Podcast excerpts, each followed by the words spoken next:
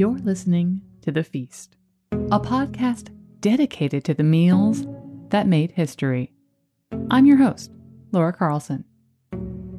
A few months ago, back in October 2019, we had the opportunity to attend what I would consider the platonic ideal of conferences. Not only was it about history, not only was it about culture, it was entirely about beer. When else do you get to go to a conference that is justifiably held both at the Chicago Field Museum and craft breweries around the city? This was the Beer Culture Summit. And this dream of a conference was put on by the Chicago Brewseum, a cultural organization dedicated entirely to highlighting the dynamic culture and innovative history of one of the world's oldest and most vibrant industries beer. Of course. The Brewseum holds exhibitions, events, and tours throughout Chicago to showcase the important stories of how beer literally built the Windy City.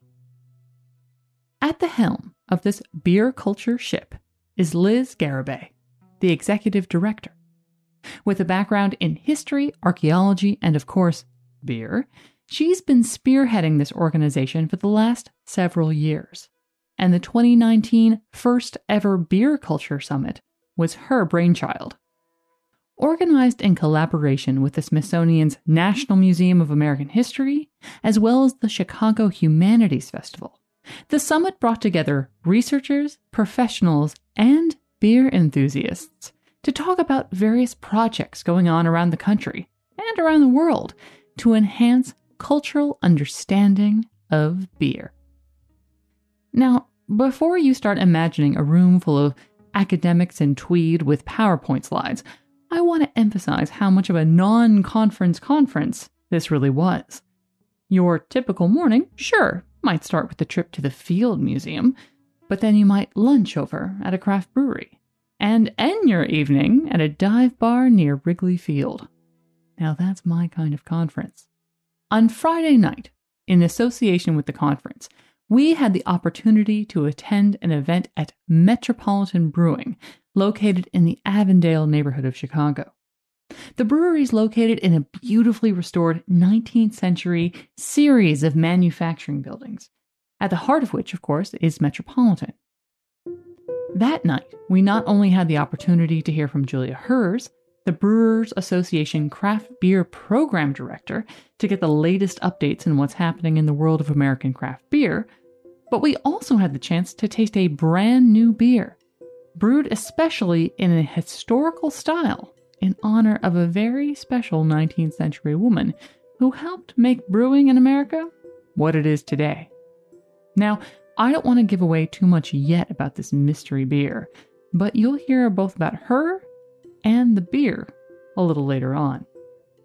We sat down with Liz for a few minutes amidst all this great beer talk that night. Because, as Liz says, beer is more than just a beverage. It's a powerful cultural force that brings people together and has the power to make change.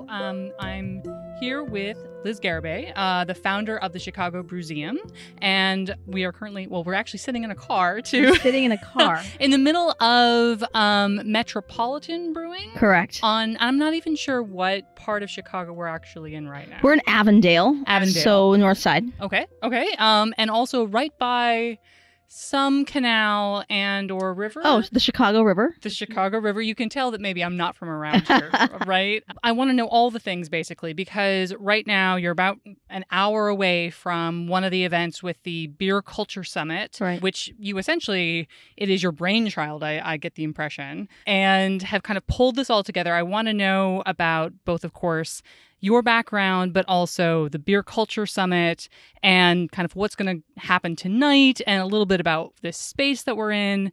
Um, but why don't we start with the Beer Culture Summit and then we'll kind of go backwards Sure. and forwards from there. Definitely. Um, uh, the Beer Culture Summit started as an idea about, gosh, a year or so ago, maybe a year and a half ago. I don't even can't keep track of time anymore. My background is in originally museums and then academia and then back to museums. Um, and I work a lot in beer. So, you know, we each, those fields, all fields each have their own specific conferences that everyone goes to. And they're incredibly valuable, great ne- networking opportunities, um, but they're also very isolated. Uh, we're sharing information with people who want to be there, who have the ability to be there, who kind of already have an idea of what's happening in those areas of study. So there are great opportunities for folks, but they're also very exclusive in, in a lot of ways. And so I was just thinking one day about how a lot of these fields interlap in my own personal career track. And I really want to just do a mashup of all of those conferences, but make it something that's exciting for everybody and also accessible to the public. So that was sort of the the beginnings of it all. And again, it was just an idea because I'm like, how how would we ever do something like this? And Theresa McCulla, the beer historian um, with the Smithsonian's uh, National Museum of American History, came to Chicago and was doing her um, oral history project as part of her initiative, uh, the Brewing Initiative with the Smithsonian. And she uh, interviewed me. And after the interview, we were kind of just having some conversations. And I just said, you know, Theresa, I have this idea. And you might get it because obviously she's in academia and has worked in museums and is in beer. And her response was incredibly supportive and said, I, I think you should do it. I think people would be really into it and I'm happy to support you in any way I can. So when she kind of, you know, shared that enthusiasm, I said, well, all right, let's get to work. And I started to sort of create a skeleton and uh, started working with her um, and a couple other folks to sort of create just a, a little bit of, of what this was going to be. And then slowly but surely made it a little bit more meaty and got to the point where we were identifying not only topics, but people. Um, and the people responded. Uh, uh, again very enthusiastically and we're very supportive. And we have, geez, like three dozen or four dozen. I can't again can't keep track of time nor numbers of any sort. Uh, come from all over the country to create this four day uh, gathering. Which I have to say, as soon as I, I think I first saw it, you may have posted about it on Twitter, and I thought, what is this? Because it was basically like it is exactly what it says on the tin of beer culture and then like kind of history thrown in there as well. Yeah. And when I started reading through, you know, some of the sessions and some of the activities that you were having, I'm like, this is exactly what I've been hoping someone would be putting oh, on. good. That's good to hear. Um, because I think exactly as you were saying, you know, you can go to a lot of very, very academic conferences and, and talk about, you know, the 19th century and the industrialization of beer. And it's, it's a very exclusive style conference. And we've been to more kind of, hey, um, here's some beer tastings, you know, and talking right. about like kind of contemporary beer culture. Um, but it's kind of it, it stops kind of there where we're, we're looking at what is happening in American brewing right now. Right. And I've always wanted to see kind of a mashup of those two things. Oh, good. Um, so I, I was thrilled uh, when I saw that this was happening. I mean, today was well. This was kind of like day one point five because I know you had right. an event on Thursday evening. It, uh, just an opening night party. Okay. Um, yeah, where we welcomed everybody um, more social than anything. And uh, on our board of directors for the Chicago Brewseum uh, is John Hall, who started Goose Island. Um, he was actually the first guy I had a conversation with about starting a museum. And the minute he hopped on board, I knew maybe this thing had some legs. Um, so John uh, opened uh, the evening and greeting folks. Theresa McCulla said a few words. I said a few words, and it really was just a, a, a good sort of party to start it all off. And so today was the real sort of meaty day. Yeah, which was all at the Field Museum, yeah. which um, I only learned today actually is kind of near and dear to your heart from yeah. a, a, very young age. And so maybe we can talk a little bit sure. about your own kind of how how you came to beer, I suppose, um, because yeah. I know you did a lot of work. Well, on many different fields, and eventually kind of settled a little bit on tavern history. Right. Um, but I'd love to know maybe how you got to tavern history and i'd love to know kind of how you dug deep into i think a lot of boston taverns in particular yeah uh, chicago and boston were sort of my my first sort of entry point into all of this uh, craziness um, i you know growing up in chicago born and raised in chicago um, you know i was a latchkey kid both my parents worked and so after in high school one day um, I had always sort of had this affinity for the Field Museum. Um, I, I went to high school not far from the Field Museum, and when I was a younger kid, I took a couple of how to draw Egyptian hieroglyph classes at the Field Museum. I just always had a soft spot for it. And so often when I didn't have softball practice or some after school activity, I would take the bus to the Field Museum and just sort of wander around, and um, always just was gravitated to that place. And when I was 15, um, I got an internship with the anthropology department, and it was like one of the best days of my life. And uh, you know, I spent many, many summers, many uh, Christmas breaks, many spring breaks throughout high school, and then throughout college, um, working at the Field Museum. And you know, it kind of just shaped me for the future of what I was maybe going to do. So when I went off to college, still interning here and there, I uh, got a degree in anthropology from the University of Illinois in Champaign, and um, knew I wanted to do something anthropological, archaeological, historic. I really wasn't sure what it was, but a lot of my mentors were definitely pushing me toward academia, going to graduate school, which I did. I went to graduate school on the West Coast and then later on, on the East Coast. And all along the way, there's sort of, you know how you always have that like the little voice nagging you. Along the way, I knew that I loved what I was doing, but academia was not the way to, I wanted to do it. So um, I left graduate school while I was in Boston and shifted to a more um, contemporary history, more uh, 18th and 19th century history, an American history. And I really was kind of interested in the way that uh, urban cities in our country developed and shaped. So when I came back home, I started working at the Chicago History Museum. So along the way of all of that grad school stuff, I spent a lot of time in bars. I'm a bar person. I love going by myself, reading a book, having a beer, going to watch a game, just having dinner, or just talking to anybody. And I found my place in those bars, and I became regular at many bars. And I just started listening to stories from uh, some of the old timers and realized they were really valuable oral histories. Started to write them down, but also realized that, you know, those oral histories are coming from a place that people drinking for decades. So I didn't really know what was true and what wasn't. So that's when the research started. And over time, I just started researching the history of a individual bar by interviewing people, uh, researching, and I got you know a little bit of the past and the present to sort of create a full circle um, history of that place. And I started doing that in other bars and in similar neighborhoods. And so, um, you know, you connect the dots from bar one bar to the other, and you get the history of a neighborhood, and then you connect it further, you get the history of a city. So. I realized that there was something to this, and I really wasn't sure what it was. And when I started working at the Chicago History Museum, I already had uh, uh, at least 75, 80 uh, tavern histories in my back pocket. So I just asked them, you know, hey, can I create something called History Pub Crawls where we go and use the taverns as our vehicles to talk about history? And it really wasn't well received internally because drinking, of course, at that point in time, people thought that drinking dumbed down history or dumbed down content, which is absurdly incorrect. But eventually, they gave me a very tight leash and let me do my thing. And uh, lo and behold, it was the most popular thing the Chicago History Museum had ever done. So we did more and more, and then started doing little lectures and other other sorts of types of drinking and learning events. Um, and that's kind of how it all started, really. Mm-hmm. And and the Brewseum came out of that as well. Yeah. So I was with the History Museum for seven years. And by the time I was done with those seven years, I knew that I wanted to do more with alcohol and learning um, and research for sure. Uh, and I knew that I couldn't really do it in that space. So, um, and other organizations started to reach out to um, consult, and I really couldn't do that in in you know with my role. So I left the history museum to work for myself and took a lot of, a lot of consulting jobs. Um, did some writing, a, a, slew of different things, different individual tour giving, private tours. Actually, still contracting for the History Museum, which was really great. And that all naturally evolved evolved into me really wanting to do an exhibition on beer. It was something I had been trying to do at the History Museum, but it just wasn't the right place or time for them.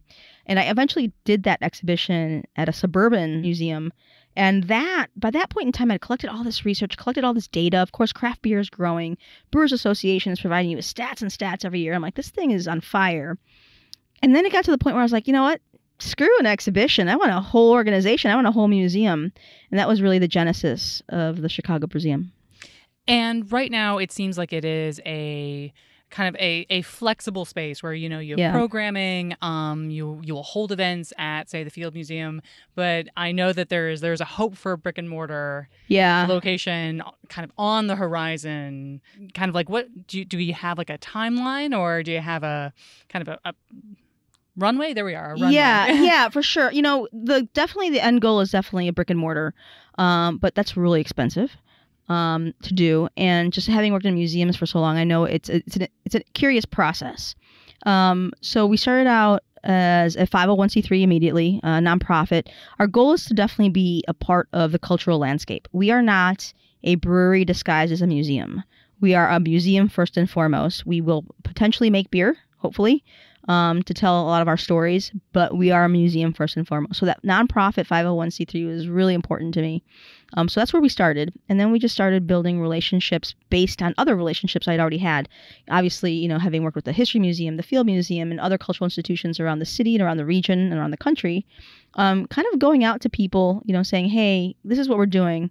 Um, I've got this great team of people behind me." That was the other thing is that the very first thing I did was build a, a solid team of board of directors and national advisory board people who I highly respected and had admired and who I just said, Hey, I have this idea. Would you support it? And um, again, amazingly, people were like, Yeah, let's do this. So, some pretty uh, big names on there, which I thought was really important to the credibility of of the organization. Um, and then we started again building those partnerships exist from existing relationships, creating events at both cultural institutions and breweries, and gosh, all kinds of other places. To the point where those events kind of started to be a little bit of everything in ways we never really anticipated. Just again, the support was just crazy. I just really, I just really am sometimes humbled by the by the support that we've gotten. One of the relationships was the Field Museum. Back to the Field Museum, right? They really were interested in maybe hosting an exhibit with us. So that was a process, and we actually opened our first exhibition a year ago, November 2nd, 2018. And that was really a major moment for us. Uh, major moment for us because it goes from really being this idea uh, to being a real thing. Um, and the exhibit actually is scheduled was scheduled to close January 5th, 2020, but it's been so successful, so popular, a great story that they've extended it. So we're going to be there for a little while longer, um, which again is sort of our proof of concept. So that's really what we've been focusing on until we have the ability to have that actual brick and mortar space. As you were speaking, it occurred to me, and this is a bit of a like a step back question, but when you were mentioning, you know, your early research in taverns and kind of tavern life, Yeah. um, Chicago, Boston, et cetera, and how that mapping together of a bunch of different tavern histories, um, and you get this great history of a city.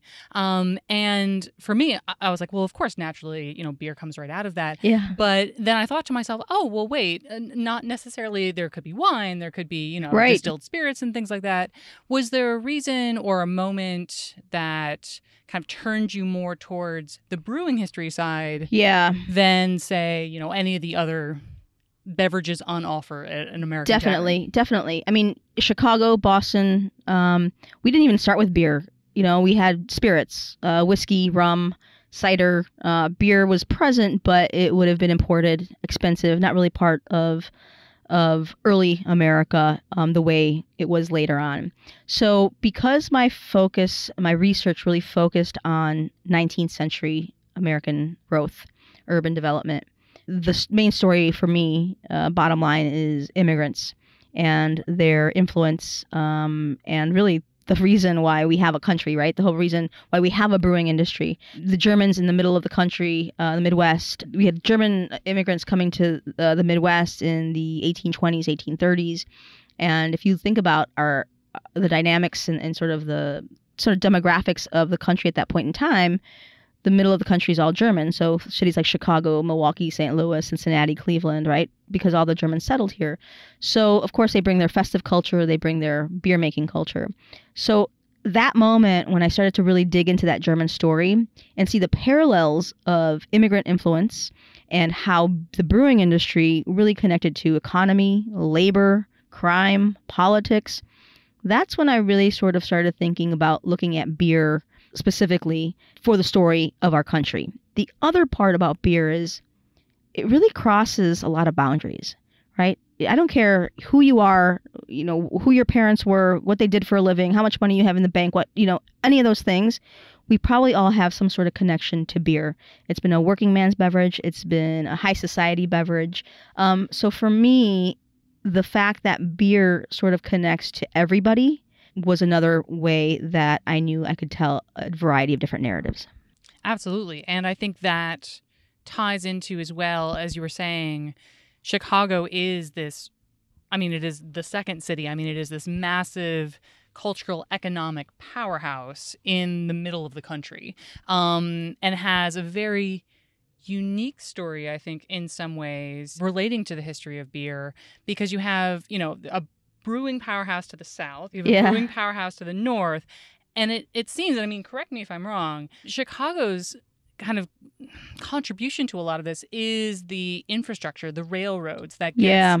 everything everywhere. Or am I missing like a piece of the puzzle? No, I, I think you're right. You know, the the city starts growing in, in massive ways. First, because of that river and our lake, right? The movement of of, of goods and the movement of humans, and then in the 1860s, at the onset of the railroad, Chicago becomes this hub. We're we're strategically located, um, almost in the middle of the country, and we become this hub. And the railroad industry just kind of took it to another level, and the city starts to grow um, like weeds, as does the brewing industry. One question I get a lot is what's the historic Chicago beer that people still drink, right? Because there's all these legacy brands everywhere. And and I'm like, "Well, you tell me, what is it?" And everyone's sitting there scratching their head and of course they immediately go to Old Style, which is a big Midwestern beer. I'm like, "Well, that was brewed in Wisconsin." Right? And so I'm like, "Yeah, what is it?" So the answer is we don't have a historic Chicago beer. And it's really kind of interesting to take a look at why. Chicago during the late 1800s had, I think, 60, 70 breweries in the city. All of these breweries were making different different quantities, but we were drinking it all. We were consuming every last drop. So Chicago breweries never had a need to leave the market, right? Whereas breweries in St. Louis, breweries in Milwaukee, they had lots of beer makers too, and they were drinking their beer, but they also had a little bit left over and wanted to get into Chicago. And so that's what happens. And so those breweries, because of entering the Chicago market and because we were such lushes that we were not only drinking all of our beer and then their beer too, they end up growing a little bit more and then going into other markets. And so that's why you have some of those larger breweries that we now know very well today, macro brands, to the north and to the south that are still around. And Chicago breweries really just didn't. We had a big fire in 1871, so that was one major reason. Um, and then, of course, into the 1900s, a lot of the British syndicates take over and some of the taverns. And then, of course, 1920 prohibition. So we don't really have that legacy brand that people think about. So it's interesting when you think about what that means to the to the country's brewing history and to how the growth of, of other beer around us happens. when you look perhaps today or let's let's take like a long view of craft brewing from like the 1980s onwards Yeah. like very very long scale as you were talking about there's not really an, a like a one style chicago beer Yeah. and things are th- coming out of like you know new england ipas Right. and you know even like vermont ipas now is is there a style that you've seen kind of start getting associated with Chicago in this new kind of craft beer boom, or or perhaps are there is Chicago defined by the fact like it is not grabbing onto or trying to define itself through a style? No, there's no one style that I see really emerging out of here. And I think that that is actually a Chicago story. We've never really, we've kind of always beaten to our own drum. You know, Chicagoans are very simple, we're very polite. We always get, you know, people always come in and going, God, everyone's so nice here. And it's true, that's just the Midwest, right? We also kind of just do our own thing and don't really care what anybody else thinks. So it's kind of like, you know, just part of our DNA in a sense. And so I think that you see that also in beer. You see that in a lot of industries, but for sure beer. Like, you know, we're sitting in Metropolitan. Metropolitan started in 2009 when no one, as a lager making brewery, when no one else was making them because IPAs were all the rage. And everyone thought they were bananas for doing just lagers.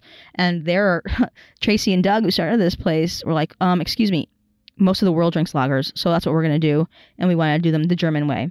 And so, of course, now lagers are hot again, right? But then you also have Half Acre and Revolution making, you know, um, making all these awesome IPAs, and you have, gosh, you know, everyone is just making such great different styles, and I think we're still the we, we still have the most breweries in any other city in the country at the moment. I think we're up to like 170 or 180 in the Chicago land area, which means the suburbs. Yeah, I mean, I've heard you're number one, and Yeah, crazy. that is. Uh, there are a lot of cities that would like to compete for that, but I mean, it is something that Chicago stands apart from that. Yeah, I don't, and I don't think that you can say we're a lager town, a pale ale town, pastry stout town, uh, whatever you want to say style you, you you like. But I think you can definitely find a little bit of everything. And you know, the community here is so. I know you hear that's a little bit cliche. Oh, the beer community is so great. Let's be real. All, all everybody, even museums, right? There's always a little bit of a competition here and there, but the Chicago beer community really is awesome. Again, we're a Metropolitan Brewing, a lager producing uh, organization here two blocks away, three blocks away is Maplewood Brewery, who makes some of the best beers in Chicago too, and they make those crazy pastry stouts, right? So literally, you're walking distance to some to like complete ends of the spectrum, um, which I think is really kind of fascinating. I have to ask, just because we were commenting on it walking in here, and it's a it's a massive space. Yeah. Um, do you know anything about the history of this building? I do. Okay. I actually did research it for for these guys. This is a building. So if you're look you look at it, it's all brick and wood and steel. This actually, and it's been it's been uh, refurbished in a sense. Um, but this was a building that was around in the 1800s, and it was an old tannery. Um, so we are on the Chicago River, and the stockyards, the famous stockyards, were on the south branch of the Chicago River, and that's where all the meat was, you know, all the cattle was raised and processed, and the hides needed something to, to, you know, somewhere to go. So many of them got placed on barges and sent to other parts of the river for processing. So this was an old tannery. So the owner of this building really didn't want to just make another set of condos on the river. He really wanted to stay true to its history and its manufacturing history. So the or the businesses that are going to come in here and are in here are Chicago organizations who um, make things. And so we have Metropolitan Brewing, uh, we have Metropolis Coffee Roasters, um, which of course there's a lot of coffee and beer happening together always. Yes. You- I think we're going to have a distillery in here, a bakery, and a chocolatier. Oh wow. Um, so it's a little bit of everything. And then there's a giant event space. So if anyone wants to get married in here too, they can. well, there's there's a wedding. There's a big on wedding happening right now, Yeah, yeah. we uh, thought we were really underdressed as we walked in. We were like, we did not know this was a formal. Wait, the beer culture summit is tuxedos? I know. Like that was not included on the invitation. that would never happen. Everyone who knows me knows I'm like a t-shirt and uh, jeans kind of gal. Oh my goodness. But yeah, like this this is a great space and Yeah, it's awesome. I do like that it it has that early connection to that Yeah. manufacturing industrial history and it's going to revive that. So have Metropolitan always been in this space and they've just been kind of renovating it all along? No, they actually were in a different neighborhood in 2009. They started only as a manufacturing uh, brewery, uh, bottling, packaging, and getting it out into the city. Um, they didn't move here uh, into this space until, gosh, I want to say like a year and a half ago. Um, and um, really, their their sort of business plan was to only make beer for the Midwest. So originally packaged just for Chicago, have the tap room, and then I think later on their whole plan is to get beer out to different Midwestern states Oh, fantastic. and that's where it ends. Okay. And then just keep it in the, in Yeah. the region. Yeah. I I know you have a lot a lot on your plate tonight. Yeah. Um and before we let you go, I I was just hoping you might run through the the plan of events tonight because there's some really exciting things happening tonight in Tonight is really cool. Um, so one of the things that I, one of my mantras is that beer is more than just a beverage. Uh, that is what we talk about often with the Chicago Brewseum. And our mission statement is that beer is more than just a beverage. It's a powerful cultural force that has the ability to bring people together and the power to make change. And if you look at history, you look at time, you look at place, you can that is relevant to all of that. So those telling stories about the past through beer is an incredibly co- important component of what I'm trying to do. And so I've been doing a lot of collab beers with breweries and historians to tell different stories. And so there's a wonderful woman, Dr. Jennifer Jordan, out of the University of Wisconsin Milwaukee, who's been doing all kinds of hops research, um, 19th century hops research. And she's um, found these stories about these female hop pickers, photographs and journal entries. And when I found out about what she was doing, I immediately thought, well, we need to make a beer inspired by these women to tell their story. So I talked to Jennifer and she's like, "Oh my gosh, you want to do that? Cool." And I'm like, "Okay, let me find let me let me let me think about some breweries." So Eris Brewery and Cider House here in Chicago is owned by Michelle Foik. Uh, woman-owned um, business, so that was important to me. One of the breweries in Wisconsin, in Sheboygan, Wisconsin, I'm a huge fan of is Three Sheeps Brewing. Um, so I wanted the Wisconsin brewery. We saw them walking in. We're Yeah. like, only brewers bring bring beer, Beer. to a brewery. like they must be part Yeah. of this event. Yeah. what ended up happening is uh, I asked them to make a beer uh, based on Jennifer's research, and we had conversations and lots of email exchanges and all kinds of different discussions. And so the idea was to do that, and they did that. So the beer is being brewed here in Chicago at Eris and being released here tonight. It'll later on be brewed again at in at in Sheboygan, Wisconsin, and be released in uh, Milwaukee and Sheboygan. Um, but tonight is the official release of Ella, um, named after Ella Seymour, one of the hop pickers from 19th century Wisconsin. Uh, Dr. Jordan is going to tell us a little bit about Ella and her sister and other women who were part of these stories, so we get to know them a little bit. And then uh, Grant Pauly, who owns Three Sheeps and is a brewer at Three Sheeps, and Michelle Foik uh, from Eris are going to tell us a little bit about what they did to make this beer. And we're going to drink it, and then we're going to drink some Eris, and we're going to drink, drink some Three Sheeps, and drink some Metropolitan, and have a great night. And I'm really excited too. Kicking off the evening is Julia Herz from the Brewers Association, who, if anyone's heard Julia talk, she's always she always inspires me. Always, I always say that I, when I grow up, I want to be Julia. And she is going to kick off the evening by giving us an overview of the state of craft beer in the country today.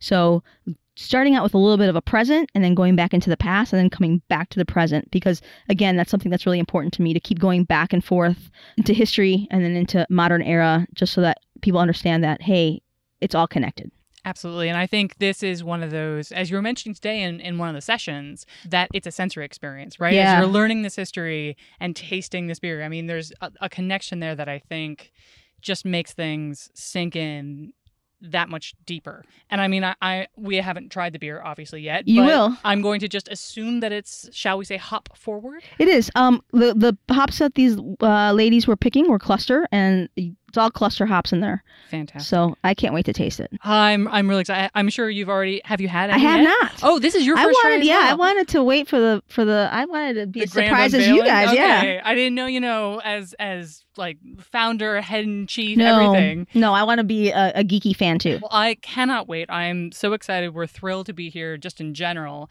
Um, and I'm hoping this potentially has the chance to become a, a an annual or or maybe every few years. Yeah, definitely. Um, you know, this is it was one of the hardest parts about this whole thing was picking only a handful of sessions. Right? We we ended up having, I think, gosh, three, six, I don't know, a ton of sessions, but it was only three days. You know, I could have done a whole month full of stuff. At least, yeah. So that was really different. And also, there are people who could not make it, right? And so um, I would love to do this again, uh, do different sessions, different people, um, do different things. So, yeah, that's the idea uh, to potentially do this every year if possible. Yeah, and I mean it.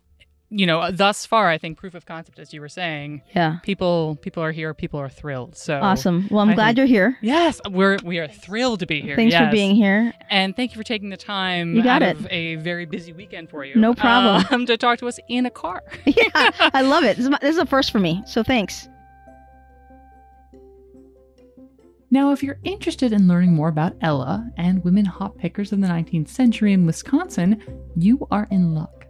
We'll actually be featuring our interview with Dr. Jennifer Jordan on the next episode of The Feast. You won't want to miss it. And if you're interested in tasting the Ella beer, it's currently, at least at the end of January 2020, on tap at Eris Brewery and Cider House in Chicago. To find out more about the Chicago Brewseum, visit them at chicagobrewseum.org. You can also check out more information about the Chicago Beer Summit there and find out about some of their upcoming events, including their first ever international excursion down to Mexico City in early February 2020. You can also learn more about their ongoing exhibition at the Chicago Field Museum called Brewing Up Chicago How Beer Transformed a City. While we were in town, we had the opportunity to see the exhibition, and we'll post a few pictures on our website about some of the things you can find there. A big thank you to Liz Garibay for taking the time to talk to me in what was a very busy evening, especially talking to me in a 2019 Subaru parked in the middle of Metropolitan Brewing. You can also find out what Liz is up to right now and get her fantastic thoughts about beer, history, and, of course, culture by following her on Twitter at Liz Garibay, CHI. A big thank you to Metropolitan Brewing as well for hosting that night's great beer tasting and session of the Beer Culture Summit. And thanks, of course, to the Chicago Brewseum itself and all the folks that helped put on that fantastic weekend of the first ever Beer Culture Summit. If you're interested, you can find links to Metropolitan Brewing Company, Three Sheeps Brewing, Eris Brewery and Cider House on our website at thefeastpodcast.org. The Feast is written and produced by me, Laura Carlson. Our digital director, photographer, and sound engineer for this episode is Mike Port. Music by Blue Dot Sessions. Don't forget to check us out on Instagram and Twitter at feast underscore podcast where we put up some extra images from our travels and discoveries about food history. You can also follow us on Facebook or sign up for our newsletter to get all our updates directly at thefeastpodcast.org. We'll be back soon with another great meal that made history. I'm Laura Carlson, and this is The Feast.